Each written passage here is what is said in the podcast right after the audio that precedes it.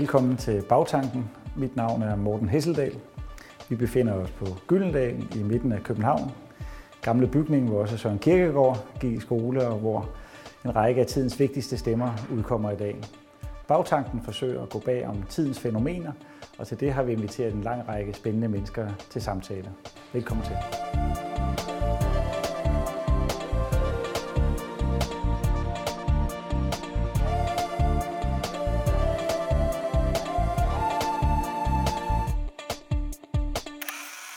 Velkommen til Bagtanken. Det er programmet, hvor vi ser bag tidens fænomener og idéer. Og i dag så vil vi se på tankerne bag noget, som øh, optager de fleste af os, nemlig public service. Og derfor har vi inviteret øh, den fremmeste repræsentant for public service i Danmark, Danmarks Radio, i skikkelse af dig, Maria Rørby Røn.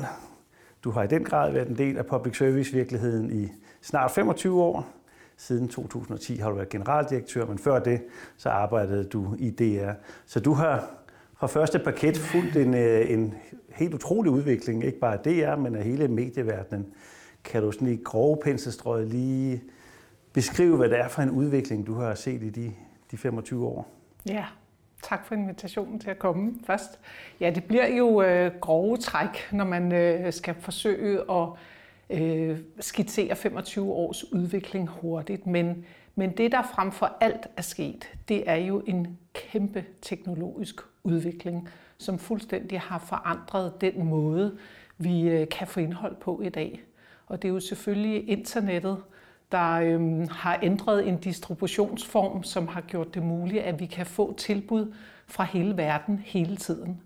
Og jeg vil sige navnlig øh, de store øh, tech-giganters øh, indtog i det danske marked, både i form af sociale medier, altså Facebook, øh, har gjort en kæmpe forskel, men også øh, tjenester som Netflix og som iTunes har jo fuldstændig ændret den måde, vi både henter musik på og øh, ser tv-serier på, for eksempel.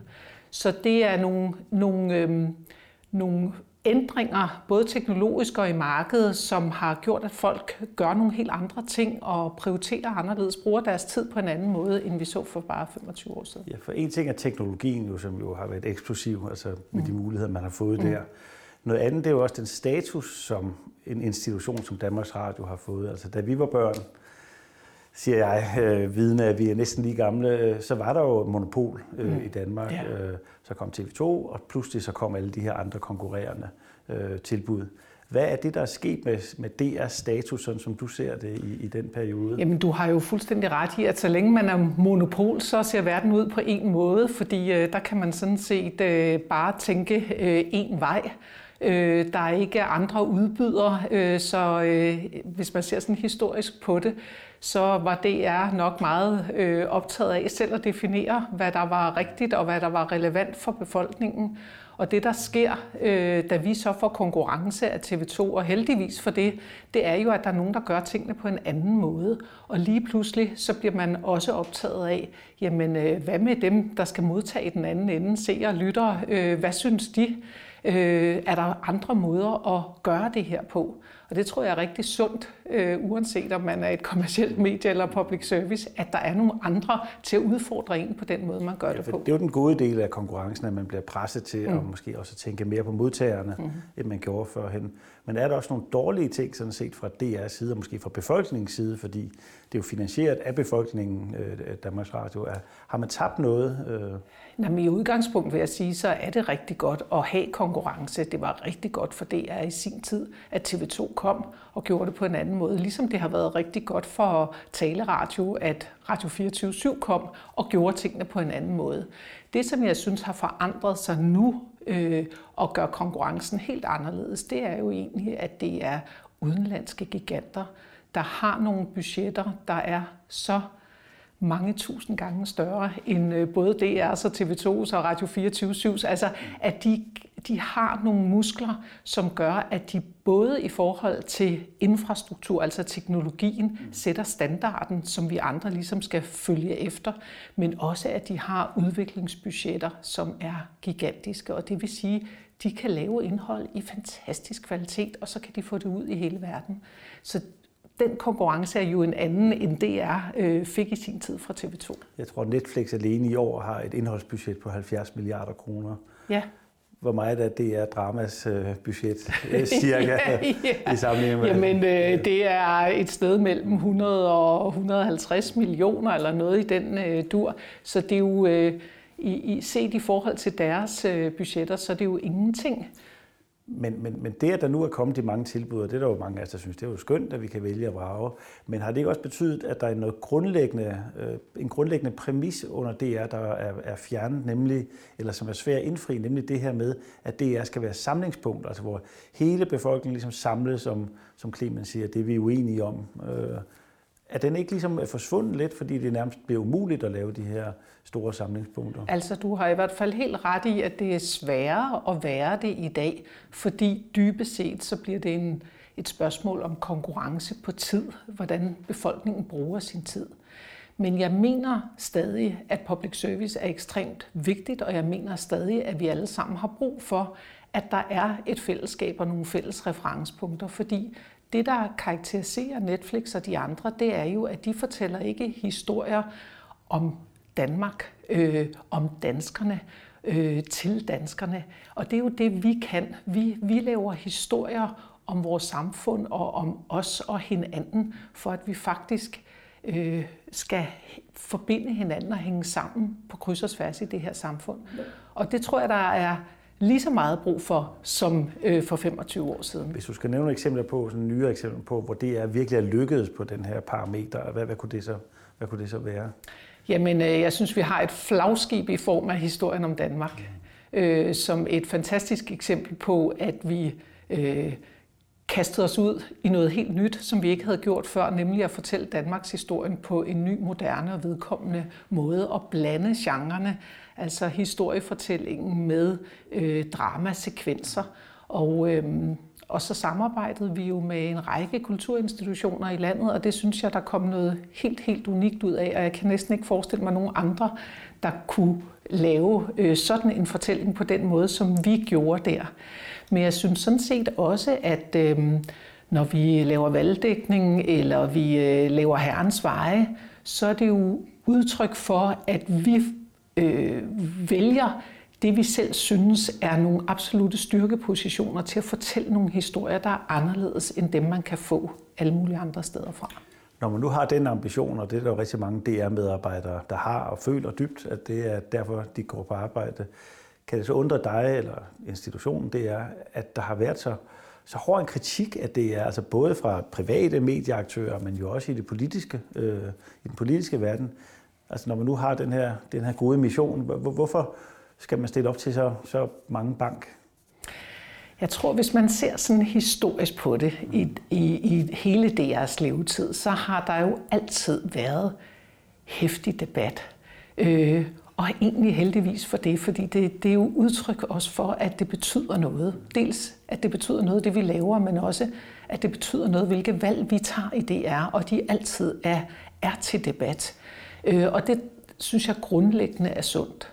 Men du har ret i, at, at, øh, at de sidste par år, der, øh, der synes jeg, at øh, debatten øh, ligesom fik et ekstra nyk, øh, både i, i sådan hæftighed og, og vedholdenhed. Og jeg tror, øh, at der er mange grunde til, at det er sket, men en af dem, det er, at der er mange aktører i det her store mediemarked, hvor vi alle sammen øh, sådan set kæmper om borgernes tid og opmærksomhed at, øh, at, at, at andre er utrolig presset også i det, og dermed så, så kigger man lidt hen og tænker, nej, øh, øh, det er, de, er, de er for store, det er der jo rigtig mange, der har sagt, eller det, det kan være, at de ødelægger noget øh, for os andre i markedet, og det var jo i hvert fald den, hvad skal jeg sige, dagsorden, der kom til at, at gælde i vid udstrækning op til det her medieforlig. Og de private medieudbydere, at, at det er ligesom stået i vejen for deres vækst, eller var skyld i deres tilbagegang simpelthen. Ja, og... og er, du enig, er du enig i det? Altså? Nej, det er jeg ikke. Øhm, altså, jeg synes, det er utrolig vigtigt, at vi både har stærk public service i, i Danmark, og at vi også har stærke kommercielle medier, fordi der er jo ingen, der kan løfte den her opgave med at, og, hvad skal jeg sige, lave folkeoplysning på alle mulige forskellige måder i sin helhed alene. Det, det sker jo i en, i en dynamik. Men jeg tror da også, at, at øh, jeg oplever i hvert fald nu, hvor der ligesom er ro om DR igen, og der er faldet en politisk aftale, at der også er meget en refleksion. Fordi øh, sagen er jo nu, at der er fjernet rigtig, rigtig mange penge fra det danske øh, indhold. Øh, og, og jeg tror, mange sidder og tænker, ligesom jeg gør, hvem er det egentlig, øh, det gavner, at, øh, at der er mindre dansk indhold øh, i markedet. Øh, I hvert fald så, så kunne man frygte, at det mere af de internationale giganter, det gavner, end, end alle os andre i markedet. Ikke? Tænker du da nu her på den anden side af den politiske beslutning af besparelserne, tænker du nu er en anledning til at føre en ny form for dialog med, med de private aktører? Altså er banen ligesom ryddet?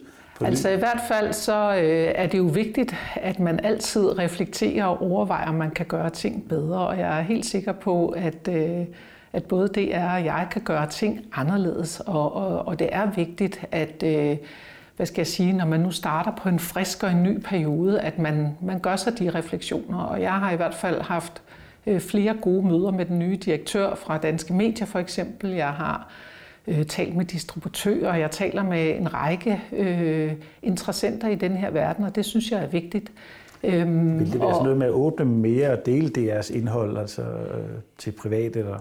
Jamen, øh, der er jo mange forskellige måder at samarbejde på, og jeg synes i hvert fald, det er vigtigt at have diskussionen om, om det ikke er muligt at stå sammen og varetage fælles interesser, også selvom man i andre sammenhænge må have forskellige øh, interesser. Og det synes jeg, der er øh, rigtig meget mulighed for øhm, nu her, øh, hvor man ligesom kan sige, nu starter vi på en frisk, og det oplever jeg egentlig også, der er en stor villighed til. Hvis man ser på, på den hvad skal jeg sige, misinformation, fake news, som øh, også er blevet en del af, af nyhedsbilledet, øh, Øh, så synes jeg, at vi har mange fælles interesser, at øh, medier i, Dan- i Danmark står sammen og, og forsøger at bekæmpe, at, øh, at det ligesom får lov til at få sit indtog øh, i Danmark. En ting er de private aktører, øh, som ser sig selv som konkurrent til DR mange gange. En anden ting, det er jo den politiske virkelighed, hvor der er forskellige politiske synspunkter på, hvad DR skal være for en institution, og helt tilbage fra den klassiske øh, kritik af røde lejesvende og øh, nordkoreanske tilstande, at man har en sådan statsbroadcaster, øh, at det er i sig selv kritisabel. Hvad tænker du om, nu har du været utroligt tæt på det, hvad tænker du om hele den politiske debat, der også førte frem til besparelserne i DR? Altså? Jamen, øh, den politiske debat, den ser vi sådan set øh, i hele Europa. Øh, jeg oplever ikke, at det at have en politisk debat om DR og DR's rolle og øh, Øh, hvor, hvor mange midler, der skal afsættes til, til public service og DR i Danmark, egentlig er unikt. Det, det, det ser vi over det hele, og det synes jeg er fuldstændig legitimt. Øh, og sådan har det alle dage været. Øh, øh det, det, der er anderledes den her gang, det er jo, at øh, det er endte med at blive beskåret med 20 procent. Det, det, det er en ændring, kan man sige.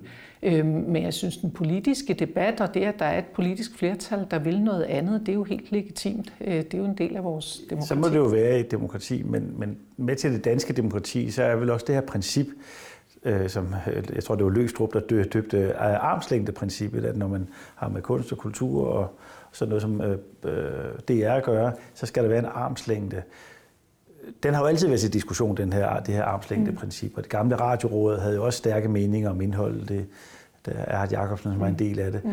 Men hvordan har du oplevet det de seneste år? Altså, er det blevet mindre af armslængden, eller, eller er det den samme, som den altid har været? Jamen, øh, i, i bund og grund synes jeg, at den øh, er det samme, som den altid har været, fordi DR er uafhængig, og vi beslutter programfladen selv. Og jeg kan ikke huske, at nogen har forsøgt at påvirke mig direkte med hensyn til et eller andet konkret program.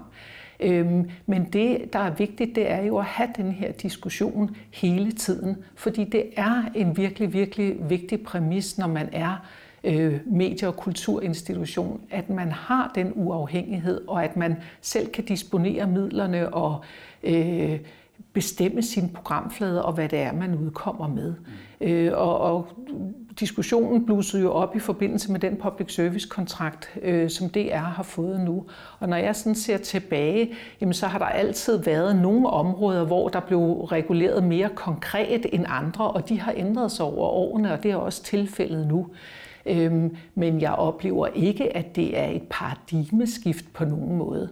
Det, jeg synes er vigtigt, det er, at øh, nu bliver jo licensen afskaffet, øh, eller den udfases over tre år. Og der er det rigtig vigtigt, når man havner på finanslov, at man altså er endnu mere bevidst om den armslængde, sådan så der ikke øh, opstår en, en frygt for for øh, censur eller selvcensur, øh, at, man, øh, at man kobler sin programvirksomhed så tæt med finansieringen, at man på en eller anden måde agerer ud fra det. Det går ikke. For er det ikke sådan, øh, at, øh, at detaljstyringen af DR trods alt er taget til, altså både i en medieaftale og en public service-kontrakten, er den ikke taget til igennem årene? Det mener jeg faktisk Nej. ikke, når jeg sådan øh, ser på det. Altså, øh, public service-kontrakten har, har haft nogle øh, forskellige krav med, hvor mange timers nyproduceret drama vi skulle lave, og hvor mange, øh, hvor mange timers nyheder, der skulle sendes på tv i prime time. Altså forskellige krav, øh, som jo er helt legitime at ligesom sige, det er modydelsen for at modtage de penge, vi modtager.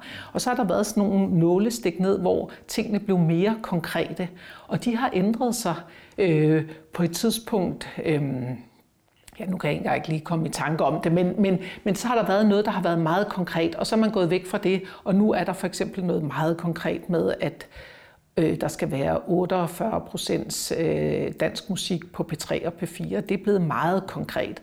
Øh, og det er vi selvfølgelig lidt ærgerlige over, fordi det er øh, lettere for os at løse opgaven på en god måde, hvis vi kan se det på tværs af radiokanalerne, i stedet for at det er reguleret på den enkelte radiokanal. Og spørgsmålet om kristendommen er jo ligesom gået ind og ud af, af ja, aftalen, ja. om, om det skulle være et, et fokusområde for det. Er, ja, altså man kan sige, øh, der har stået forskelligt om kristendom og integration. Det er gået ud og ind afhængig af, hvem øh, øh, der har været i flertal på en public service kontrakt når man kigger på de forskellige generaldirektører, der har været gennem tiden, så, så er der ligesom forskellige stil i forhold til, hvordan man kommunikerer. Og, øh, og, og hvad tænker du er den rigtige stil af det? Øh, kan du måske prøve at sætte ord på, hvad, hvad, hvad er den klogeste stil, når man ligesom står i spidsen for så vigtig en institution som det er? Er det lidt mere lavmældt, eller er det at, og, og ligesom tage nogle af de der offentlige slagsmål, ikke? Altså, altså. Jamen, øh, jeg, jeg tror egentlig, at, øh, eller min vurdering er, at man skal kunne rumme øh, noget af det hele øh, i en stilling som min. Øh, jeg tænker lidt øh, ofte på den som sådan karakteriseret med Morten Olsen-syndromet, at, øh, at der er rigtig, rigtig øh, mange, der mener, at de er bedre til at varetage øh, jobbet end mig selv. Og på den måde er det jo en, en gave, at man altid får feedback på, hvad man gør, fordi øh, alle, alle har altid lyst til at kommentere det. Og det er jo rigtig fint. Altså, øh, jeg... Øh, jeg synes faktisk, at øh, det er mange forskellige ting, man skal kunne i, øh, i øh, min stilling. Man skal kunne lede en stor virksomhed. Man skal stå på mål øh, for en øh, ordentlig forvaltning af offentlige midler. Og så skal man stille op til et hav af debatter og diskussioner med alt fra befolkningen til Mediedanmark øh, i medier osv. Og det, det gør jeg og kan lide det.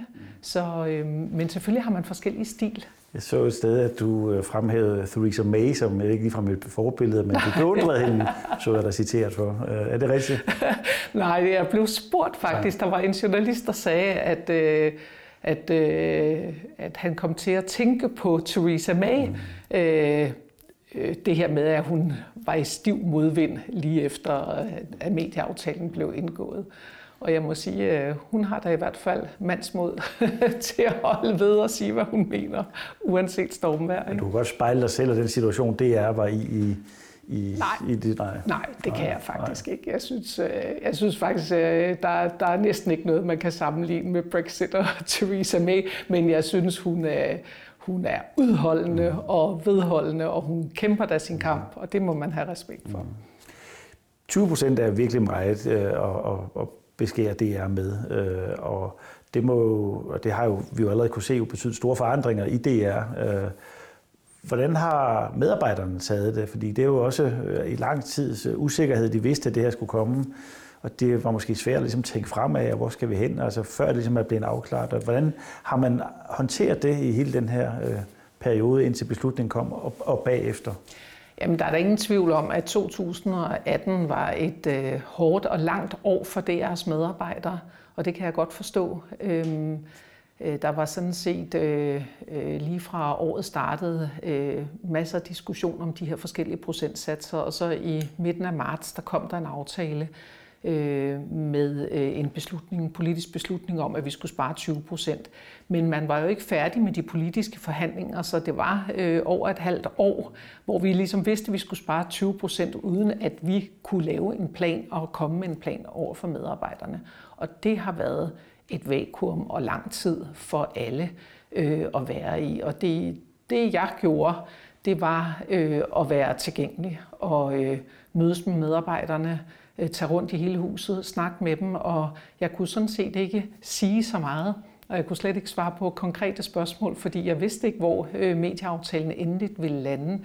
Men det at tale om tingene og, øh, og opmuntre til, at det bedste, vi kan gøre, det er sådan set at holde fokus på det, vi er sat i verden til, nemlig at lave de bedste programmer til befolkningen. Øhm, fordi, og, og, og jeg havde brug for at sige til medarbejderne, at det er jo ikke fordi, at nogen øh, sætter spørgsmålstegn ved kvaliteten af det, vi laver. Der er jo ikke én politiker, der har været ude og sige, at vi kan ikke finde ud af at løse opgaven, eller det er for ringe, det I laver, det er dårlig kvalitet. Det har jo været nogle andre argumenter, det her har drejet sig om. Og det synes jeg er vigtigt, når man er medarbejder, fordi det er jo, det er jo den faglige stolthed og, og engagement og passion, der driver øh, alle de fantastiske medarbejdere, der er i DR. Hvis man nu skulle tage den helt kyniske brille på, øh, den er meget kynisk, kunne man sige, at der også kan komme noget godt ud af, at man bliver tvunget til at skære 20 procent ned? Kommer man til at tænke på en ny måde, arbejde på en ny måde? Var der nogle muligheder, man griber, som man ikke ville have grebet før? Altså, det er selvfølgelig rigtig vigtigt for mig at sige, at ideen om at skære os 20 procent, det er ikke en idé, der, der stammer fra os selv, og vi synes øh, øh, selvfølgelig ikke, at det er en god ting, hverken at skære ned på public service fra DR, eller skære ned på, det, på dansk public service i det hele taget. Men det, man bliver nødt til at tage på sig som ledelse, det er jo at hvad skal jeg sige, tage opgaven på sig, og så tænke offensivt og nyt. Det bliver man nødt til, fordi øh, i, i bund og grund har vi øh, den samme opgave med at skulle lave høj kvalitet øh, til hele øh, den danske befolkning, og nu skal vi gøre det med 20 procent øh, færre midler, og det kræver jo, at man øh, tænker nyt og gør tingene på en ny måde. Så det mener jeg er et, er et ansvar, der følger med i sådan en situation, at man øh, øh, går offensivt og konstruktivt ind i at forsøge at løse opgaven så på en ny måde. Så flytte TV-avisen tilbage til, til, hvor den var engang, det er også ligesom for at bedre kunne finansiere den aften? Altså det, der har været vigtigt for os, det er, at vi ligesom ikke skærer ned 20 procent på det hele, og så får dårligere kvalitet, og så ender med at blive en ringere udgave, en uh, bare generelt dårligere udgave af det hele mm. i forhold til det, uh, vi havde før. Øh, så det vi har gjort er jo at tage nogle øh, tydelige valg, uh, fravalg og tilvalg. Vi, vi lukker jo tre tv-kanaler uh, på traditionel tv, vi lukker tre radiokanaler. Vi har skåret forholdsmæssigt mest øh, på sport og på underholdning og på indkøb af fremmed stof. Og øh, det er nogle tydelige markører, og nu skal vi så øh, med den beslutning øh, løse opgaven på en ny måde. Og det betyder både, øh, at programmerne kommer til at være nye steder, og nogle musikprofiler skal løftes på nye kanaler, men det betyder frem for alt, at vi bliver øh, et mindre DR og et mere digitalt DR, for vi ændrer balancen mellem... Kan du ikke også være bange for, at det bliver et mindre folkeligt DR, altså at det bliver mere sådan... Altså når man hører politikere, hvad de efterspørger, i hvert fald når man spørger dem, politikerne, hvad det er, de gerne vil have mere af, så det er vel typisk nogle programmer, som ikke har noget, nogen stor folkelig opbakning, hvor må det, de peger på, man kan undvære, det er det, som virkelig trækker mange seere til DR. Kan du ikke være bange for, at DR udvikler sig i en sådan mere elitær retning, altså mindre folkelig retning? Jo, altså i hvert fald vil jeg sige, at øh, det er jo ikke meningen, at DR skal være et smalt, elitært foretagende kun for de få og de udvalgte. Øh, det er en folkelig opgave, vi har, og, øh, og det hører jeg nu egentlig også alle politikere være enige i. Øh, vi, øh, vi bruger faktisk 88 procent af alle vores programmidler på det, som alle øh, også synes er det vigtigste, nemlig nyheder, debat og aktualitet, kultur, drama, musik. Øh, men vi skal finde nogle nye måder at løfte opgaven på, så vi netop øh, Øh, fortsat er relevant for alle, og det handler måske meget om at hive tilbudene fra hinanden. At der har måske været øh, ting, der lappet over hinanden, hvor vi bliver ligesom nødt til at gøre det tydeligere øh, og trække det fra hinanden, sådan så at øh, man i en digital verden, hvor man går ind og vælger tingene selv, øh, aldrig er i tvivl om, hvad det er for et løfte, vi forsøger at give med de enkelte tilbud. Ikke? Her til sidst øh, kunne jeg på tænke mig at høre, øh, kunne der ikke være sådan en helt grundlæggende bekymring, øh, lidt på den store klinge, for at nogle af de her institutioner, som, som Danmark har hvilet på igennem 100 år, altså længere tid, altså DSB, øh, Skat, øh, Post Danmark, øh, øh, Folkekirken, Danmarks Radio, at de her institutioner faktisk ikke kommer tilbage igen til fordoms styrke. Altså det virker jo ikke som om, at de står særlig stærkt i, i, på nogen måder i de her år. Kan du ikke være bange for, at det er simpelthen en permanent krise, de her institutioner er røget ind i, i forhold til... Jamen, jeg tror, du har fuldstændig ret i, at øh, alle, øh, hvad skal jeg sige, ældre, øh, større institutioner i Danmark øh, er under forandring. Øh, både på grund af det, der øh, sker samfundsmæssigt, sådan helt generelt, Øhm, jeg tror, globalisering og har gjort det rigtig meget også ved folks tankegang omkring de her forskellige institutioner. Og det kræver nye ting af os. Øhm, jeg, efter min opfattelse, er, er public service, og hvad skal jeg sige, det at, at have øh, en, en, en aktør, der er optaget af at forsøge at skabe sammenhængskraft og fælles forståelse mellem os, øh, måske endnu vigtigere, end det nogensinde har været. Og det kræver så, netop fordi at folk stiller spørgsmålstegn ved det, at vi øh, tænker nyt og øh, gør tingene på en ny måde. Så du tænker ikke, den her svigtende opbakning til de her institutioner, det er ikke noget uafvendeligt? Du tænker, at det faktisk godt kan, kan ja, vindes? Ja, det tænker jeg, men det kræver, at man fornyer sig selv. Tak for det, Maria Rørby Røn. Tak fordi du ville komme her. Tak i lige måde. Tak for den her omgang af Bagtanken. Vi er tilbage igen med et nyt program inden længe. Tak fordi I kiggede med.